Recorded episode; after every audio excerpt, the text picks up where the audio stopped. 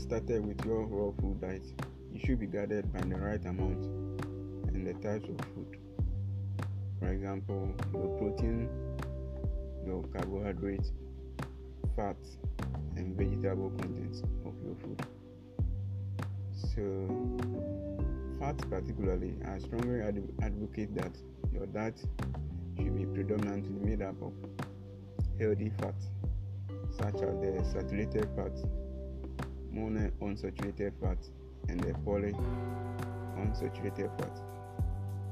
An important type of fat that you should optimize is omega 3 fatty acid, and there are a lot of food supplements that include this omega fatty acid, which is good for optimal health.